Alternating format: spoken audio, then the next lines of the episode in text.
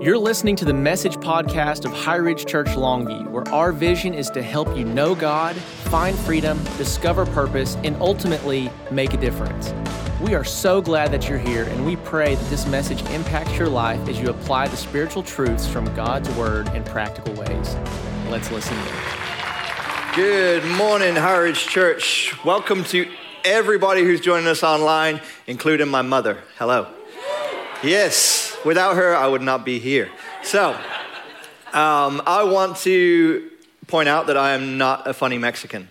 Um, it's going to be much, much worse today. I'm English, which makes things uh, pretty bad. So, uh, my name is Paul. Um, I've got a last name too. I can't pronounce it, so I don't expect you guys to. Um, we'll just move on. But I'm a campus pastor at um, Longview Christian School. Um, I teach Bible and uh, theology there too. Uh, I'm a soccer coach as well, so it's all good, good, good fun. Um, I just want to uh, give a shout out to, to Pastor Tim um, and our elders and our pastors. I just want to honor them. I'm so grateful to be part of a healthy church, um, a church that has a leadership that cares so much for its people um, and doesn't compromise the message of Scripture. Um, I'm just really, really grateful for that. So um, thank you all for that. Um, one of the things I love most about this church is when you come in through the, the entrance here, if you look up on the wall, you'll see four uh, things that are really important to the life of this church. And one of them is to know God. To know God. And I feel like that for me is like my life, uh, like my purpose in life is to know God, but not just to know Him, uh, but to also help others to know Him too and know a true version of Him. Um, because we can go through life and kind of create a false version of God. And, and, and there's some things, particularly when we uh, read through the Bible, there's some things about God that are really hard to understand. There's things about God that are really hard to reconcile, especially when we think about it through our, our culture right now. There's a lot of things when you read in Scripture, you're like, I'm not okay with this. This is, this is hard. There's hard things to reconcile. When you read through the Old Testament, sometimes it's hard to see God's grace in the Old Testament. And when we think about trying to know God, it's really, really important that we understand that uh, we're never through that stage. We're never through, that's not just our one and done, yeah, I got God, now let's move on to the next one. That one permeates all the others that permeates through your entire life. And you'll never get to a place where you fully understand God. And that's okay. In fact, Paul, the Apostle Paul in 1 Corinthians confirms this. He says in, in chapter 13, verse 12, he says, For now we see in a mirror dimly, but then face to face. Now I know in part, then I shall know fully, even as I have been fully known. We're always going to be on this journey, right? We're always going to be trying to know God more, know God better, have a truer version of God. And it's never going to be complete until we pass through the end of this life. But one of the problems that we can run into is our expectations versus reality right? If you get on social media, uh, you see those videos every now and then of expectation versus reality, right? And you, you see um, some beautiful location, they're like, this is my expectation, and then they get there and it's like, right? Wasn't anything like they thought it was going to be. Well, I had a similar experience. And people ask me about this all the time because uh, I'm English, like I said, and, and people will come to me all the time and say, hey, what were some of the things that you expected about America? Like, what did you think America was going to be like? Um, and versus like what you actually got to experience. And I try to avoid that question as much as possible because my understanding of America was based on Hollywood. That's all we really knew. Like, that's all we had to go on. Um, but when I, so when I came here, my real expectation was uh, founded around movies, and I just really expected NASCAR to be good. Because I grew up in the 80s and 90s, and one of my favorite movies was Days of Thunder. And if you're, if you're younger, you don't know what that movie is, I don't care, okay? But that was one of my favorite movies, and I just thought, man, NASCAR is awesome. And then when I got here, I tried to watch a race, and I lasted maybe five laps, because I'm like, is this it? But they try to amp it up, like on commercials. They're like, the world's greatest drivers get together and duke it out at Daytona 500. I'm like, I don't think they're the world's greatest drivers because they never turn right. so I was bitterly disappointed that NASCAR was not as good as I thought it was going to be. And I think too many times this happens to us, right? When we, when, we, uh, when we have an idea in our heads about what God is like, and then that reality doesn't match up with that expectation. And so then that throws us into this area of disappointment and disillusionment where we have to kind of work through that moment and, and ask some questions. Questions like Did God just let me down? Or do I perhaps have a bad view of God? Maybe God isn't who I think he is. And then we need to ask questions like where did I get this expectation from? Why do I think that God is this way? So, like I said, I teach theology. I love teaching theology. It's one of my favorite things to do and talk about um, because theology is not just a, uh, an intellectual pursuit, okay? It's not just a bunch of ideas that I either agree with or disagree with. Theology is my pursuit of understanding God to the best of my ability. And so that with a true view of who He is, I can approach Him correctly. I can follow Him correctly. I can do the things that He is asking of me. I can worship Him in the right way. And that matters. I don't want to get to the end of my days having followed a God that doesn't actually exist. So, how do we get a better view of God? How do we do it? How do we try to see more clearly? Even though we're only seeing through a mirror dimly, is there a way in which we can clean that mirror up just a little bit? And I think that there is. So I want to give you three things this morning that are going to help you get a better view of God. The first one is this I refuse to look at God through a cultural lens. I refuse to look at God through a cultural lens. And we do this all the time. And we are all guilty, okay? There's no one in this room who doesn't do this at least once, okay? And, and it's easy for us to sit there and go, well, it's the people on the other end of the political spectrum who do this. No, we all do it, okay? Everybody has a bias, a cultural bias. But it happens even in Scripture, okay? So let's look in the Old Testament. In Genesis chapter 22, we have a story where Abraham is encountering God. And, and, and Abraham has, has had some conversations with God up until this point, and God has made him some promises. One of the promises he's made him is that he would have descendants as numerous as the stars. And this comes to pass to where he has a son. And then God has this conversation with him, and he says, Take that one son, that, that promise that I've given to you, and offer him as a sacrifice. Now, if you read the rest of the Old Testament, you recognize that this is a strange request from God. Because the rest of the Old Testament tells us that God hates it when people do that. He hates it when people do that. But God asked this of Abraham. So to us, when we read that, we go, this is one of those things in the Bible where you read it and you're like, what kind of a God would ask that? What kind of a God would do that? This is hard to reconcile. Well, the reality is, if you actually look at Abraham's culture of that day, and what you'll notice about the story is when God asks Abraham to do it, what does Abraham do? He just turns around and does it, no questions asked. Or at least he tries to. Because Abraham is looking through a cultural lens. What kind of a God would ask you to sacrifice your kid? In Abraham's day, every single one. Every single religion of Abraham's day would have required child sacrifice in order to make your God happy, in order to make better crops, whatever. And so this is normal for Abraham. You just pretty well have to plan on sacrificing a kid at some point. This is part of life. And so Abraham is just going to go through with it because he's viewing this God through his cultural norms. And then God steps in and says, No, no, no, no, no, no, no, no, no, we're not going to do this. Now, I see that you're faithful, so that's good. But the bigger message for us to grasp from this is that God is telling Abraham, I'm not like those other gods. I'm not like that.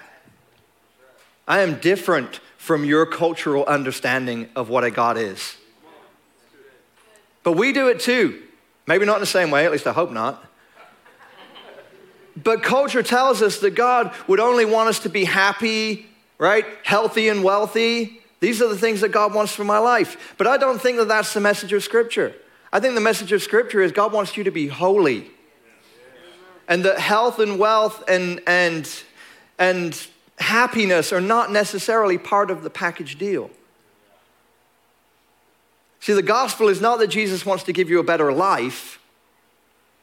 The gospel is that we are sinners in desperate need of a Savior. We need to be redeemed from our brokenness. We need Him to adopt us into His eternal family. That is the gospel. And don't get me wrong, there's some good stuff. There's some good life tips in the Bible, right? If you read it and you apply some of these principles, things like generosity, right, and forgiveness and gratitude, you apply those things to your life, it's gonna make your life better, even if you don't believe in God.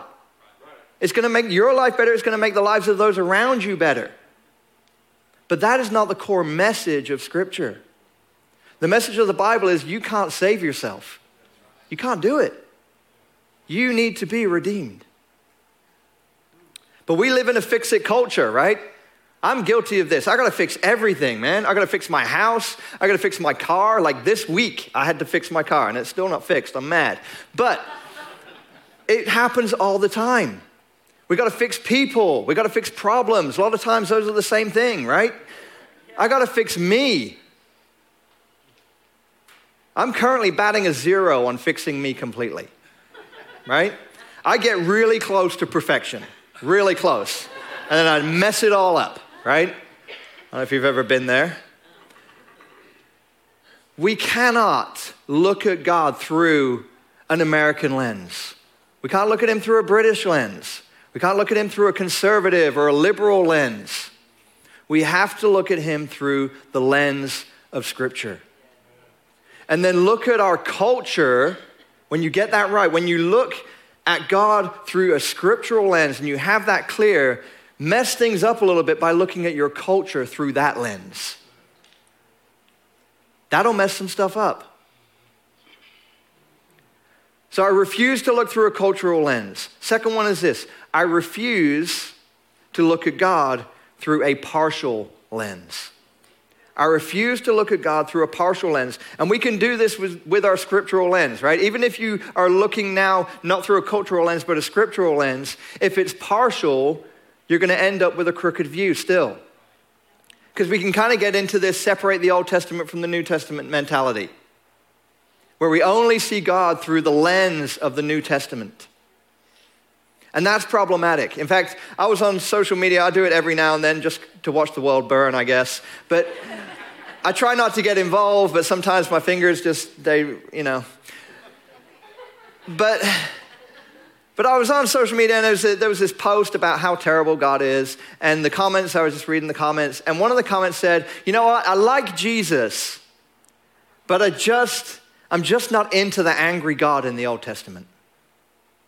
Now, we could spend the rest of the morning just on that.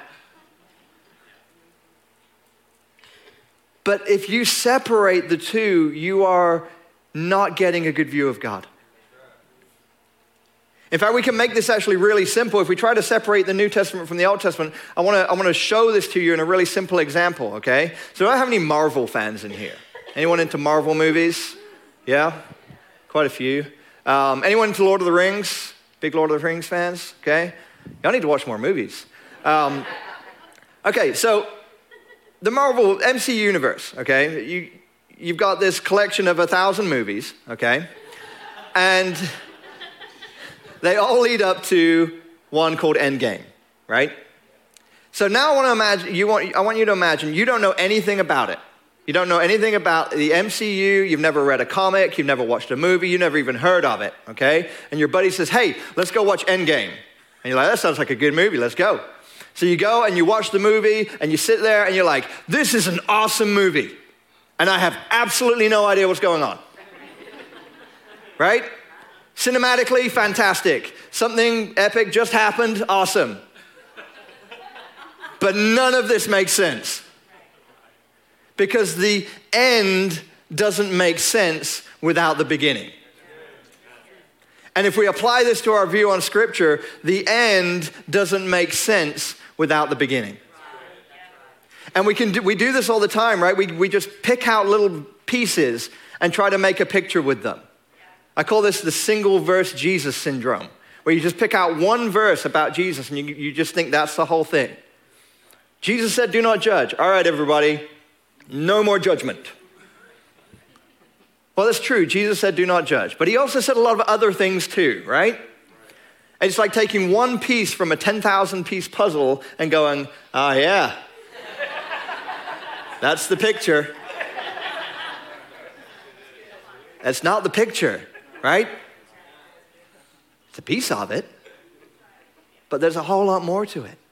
And when we separate the old from the new, we have problems. Jesus actually said this in John chapter 5, verse 39. He says, You search the scriptures, talking to the Pharisees, because you think in them you have eternal life. And it is they that bear witness about me. You need to understand that reading the Old Testament is learning who Jesus is and why he's important. So, anytime we think about God, if we're going to have a complete view of Him, if we're not going to look through a partial lens, we need to think about God. We think about Him through a, a scriptural lens, taking into account the beginning, the middle, and the end. And if you remove any part of that, it stops making sense. You've got to have the whole thing.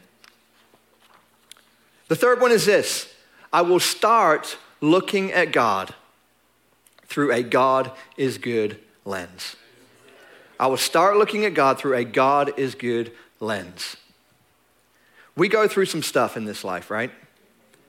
And some of those things are going to make us doubt the goodness of God. But if our starting place is that God is good, then those things get easier to go through. See, the story of the Old Testament is not that God wants to destroy mankind. Our culture will get, us, get you to try to believe that God is just angry out to blow everything up. But the story of the Old Testament is not that God wants to destroy mankind, but he wants to redeem it. And as you read the Old Testament, you actually realize everything that God does is an attempt to bring us back into relationship with him. The question is not so much why is God so angry, but the question is why does God continue to forgive us? Why does God continue to bring us back in? And the answer we find all across scripture, but particularly here in John 3:16 and 17. For God so loved the world that he gave his only son that whoever believes in him should not perish but have eternal life. For God did not send his son into the world to condemn it, but in order that the world might be saved through him. The whole story of the Old Testament leads up to redemption, to be saved. And it starts early too. In Genesis chapter 15, this is before this little uh, cultural moment with Abraham and sacrificing his son. We have a moment where Abraham has been given this promise by God. He said, You're going to have these descendants as numerous as the stars. But Abraham has a problem because his wife can't have kids.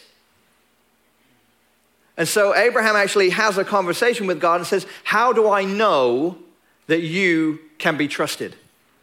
How do I know that you can be faithful? You've said this, but it seems impossible. So I don't know that you can be trusted. How do I know that you can be trusted? So God just responds and says, All right, Bring me some animals. Now, this is weird if we just read it through our Western lens, right?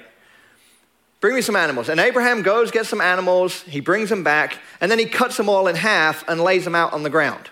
So it's just getting weirder, right, at this point? God hasn't given him any instructions. He hasn't said, hey, bring me some animals, cut them open, lay them out on the ground, anything like that.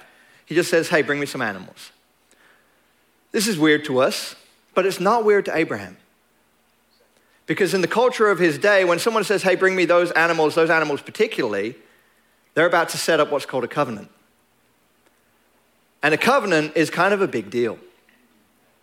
A covenant is where a stronger king and a weaker subject come into agreement over something. They seal it in blood, and there are blessings and curses attached to it. And if they're faithful, they get the blessings. And if they're not faithful, the weaker subject gets the curses, usually related to how those animals look on the ground. There are some super dark covenants where they would like wrap the, the intestines of the animals around their ankles and then basically say, hey, if you break this covenant, this is what your kids are going to look like. This dark stuff back in those days, man. But to Abraham, this is normal. And so he lays these animals out on the ground, and then it says that he drove the birds away. Well, why did he drive birds away? Well, birds come down when stuff has been sitting there for a while, right? So, Abraham, he's asked God to say, Hey, how do I know you're going to be faithful? How do I know that you're going to follow through on this? And then God asks him to bring these animals back. And Abraham has a sudden realization, I think, in his mind that, uh oh, I've just come face to face with the living God, and he's about to tell me that he's going to be faithful, but he's about to expect something from me. He's about to expect something from me. This is not just him proving it. This is there's something on my part that I need to be faithful with. And I don't think I can be. And so he sits and he watches and he waits, and the birds come down and start feasting on it. And then he drives them away. And then something weirder happens. It gets dark, and then a smoking pot and a flaming torch pass between the animals. And then we move on to the next chapter. There's a few words that are said before that. And in our Western understanding of that, we just go, yeah, Old Testament's weird, right? Where's that New Testament again? Okay. But the reality is, is that there's something huge that happens here. Because Abraham is unwilling to pass through because he knows he can't be faithful. He knows he can't stick it. And so the smoking pot and the flaming torch move through together instead. And if you read the rest of the Old Testament, you'll see that sometimes a smoking something or other and a flaming something or other come together and they represent something. They represent God. And so God actually passes through, and you could argue that it's father and son moving through here making the agreement that, hey, I'm going to be faithful, but if you do not live up to the expectation of this covenant, I'm going to take the curse instead. I'll take the curse. Because in reality, I know that you're not going to be faithful. In fact, if you read the next chapter, Abraham is unfaithful. Right? He tries to fulfill the promise himself through his wife's servant.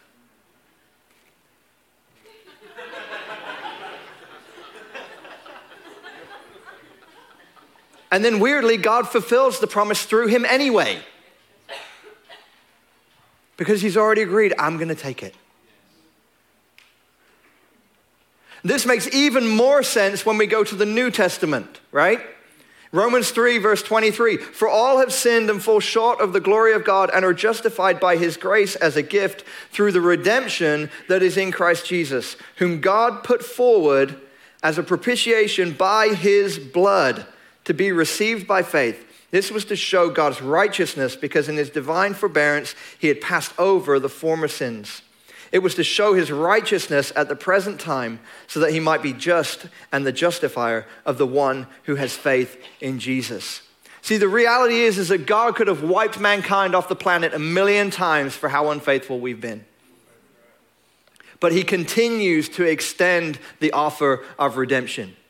And I love this part in Romans because we see God's goodness in Christ's sacrifice.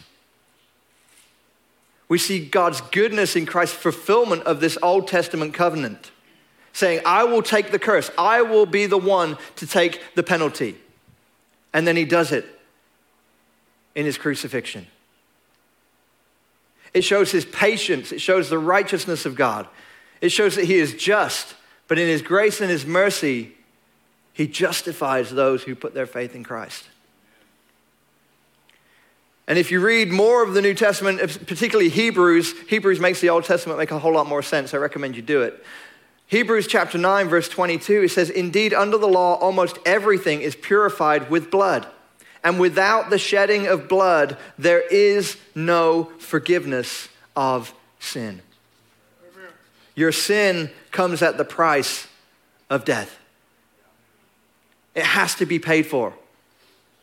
You're not let off the hook. It has to be paid for.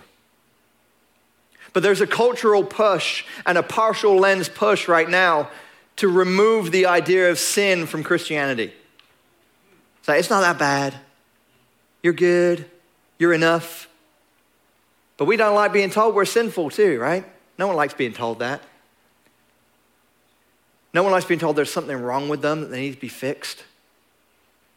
And if you don't like that, you've got two choices. Your first choice is that you just get mad and walk away from Christianity altogether. Like, you know what? I don't care. And a lot of people are doing that. Your other choice is that you just create a false version of God that you like better, right? Who doesn't require quite as much of you, where Jesus just becomes a really big cheerleader. That doesn't work either, really, not long term. And it doesn't make sense either, right? Because it, without sin, redemption makes no sense. What are you being redeemed from? Jesus dying on the cross makes no sense if we haven't done anything wrong. See, if I say that Jesus loves me despite my sin, I'm affirming the power of the cross. I'm, I'm, I'm saying Jesus has the power and the authority to forgive sins. But if I say that Jesus loves me so much that he's okay with my sin, then I cheapen the cross. Right? I effectively spit in the face of the, the death and the resurrection and all that it represents. Because if my sin isn't really sin, then Jesus didn't really need to die.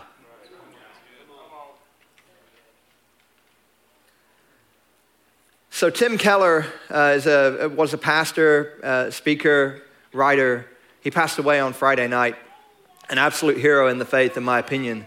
Um, if you've heard him speak or, or written, read his books, you know exactly what I'm talking about. Uh, if you haven't, you need to. And he said something that I think really sums up what I'm trying to say to you guys this morning. He said this The gospel is this we are more sinful and flawed in ourselves than we ever dared believe.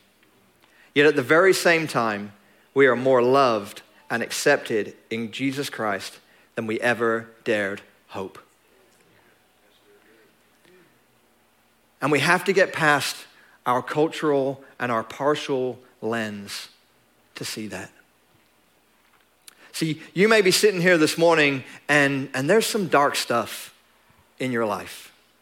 There's some stuff that you're, you're doing that you know is not right.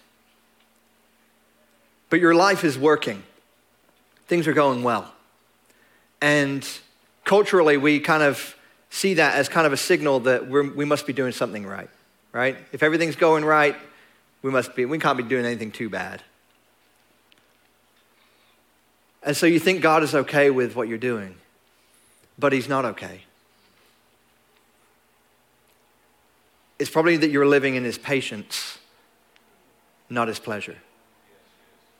That He's continuing to extend out that arm for redemption. And I've been there. I still go there sometimes. This is not a, a, message from somebody who's got it all together. This is a message from somebody who walks with a limp.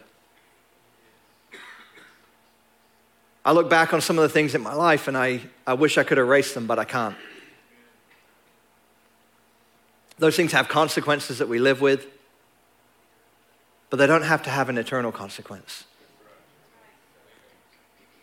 And a verse that really helps me is in Romans chapter 6, verse 21 through 23, it says this What benefit did you reap at the time from the things you are now ashamed of? Those things result in death. Those things result in death.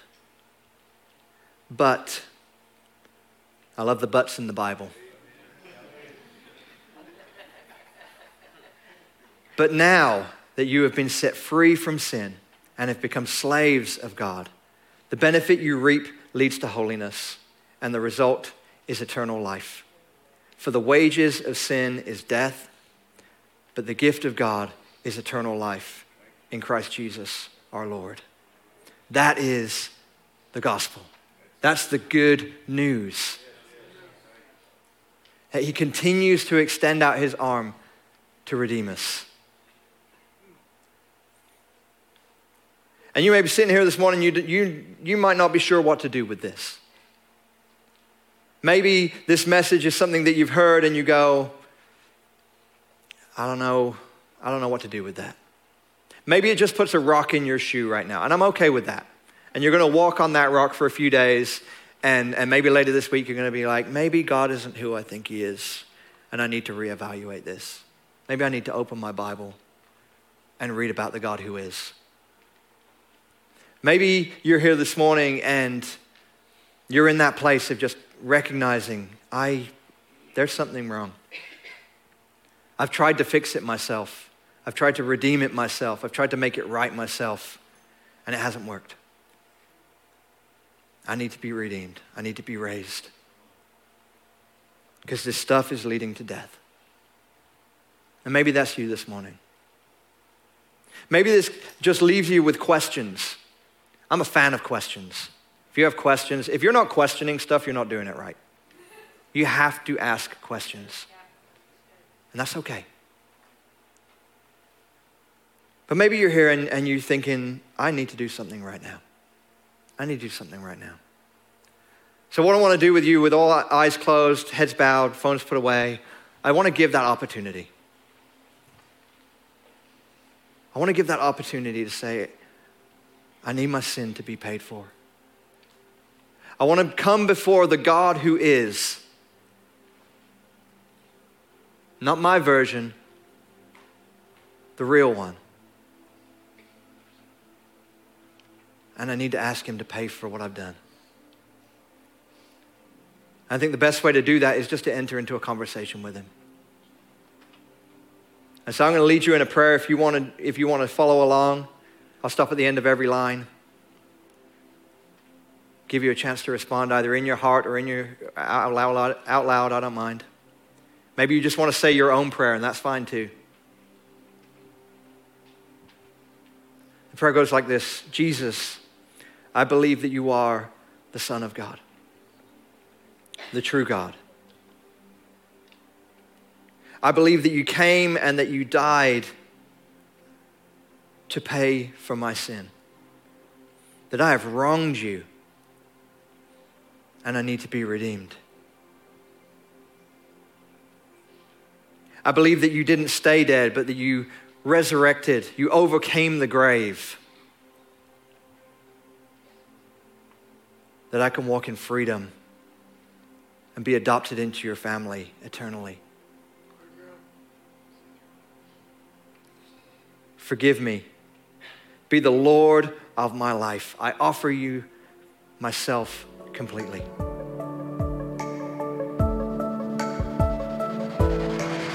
Thank you so much for listening in today. Our prayer is that you are encouraged and strengthened by the message. If you haven't done so yet, be sure to subscribe to this podcast and leave us a review wherever you're listening. If you want to be a part of our online community, connect with us through Facebook or Instagram with the handle at HighRidgeLV, or you can check out our website at highridgelv.com. Lastly, if this ministry has impacted your life and you'd like to support its work, visit highridgelv.com/give. We appreciate your support and we're believing with you today for God's best in your life. Have an incredible week and we will see you next time.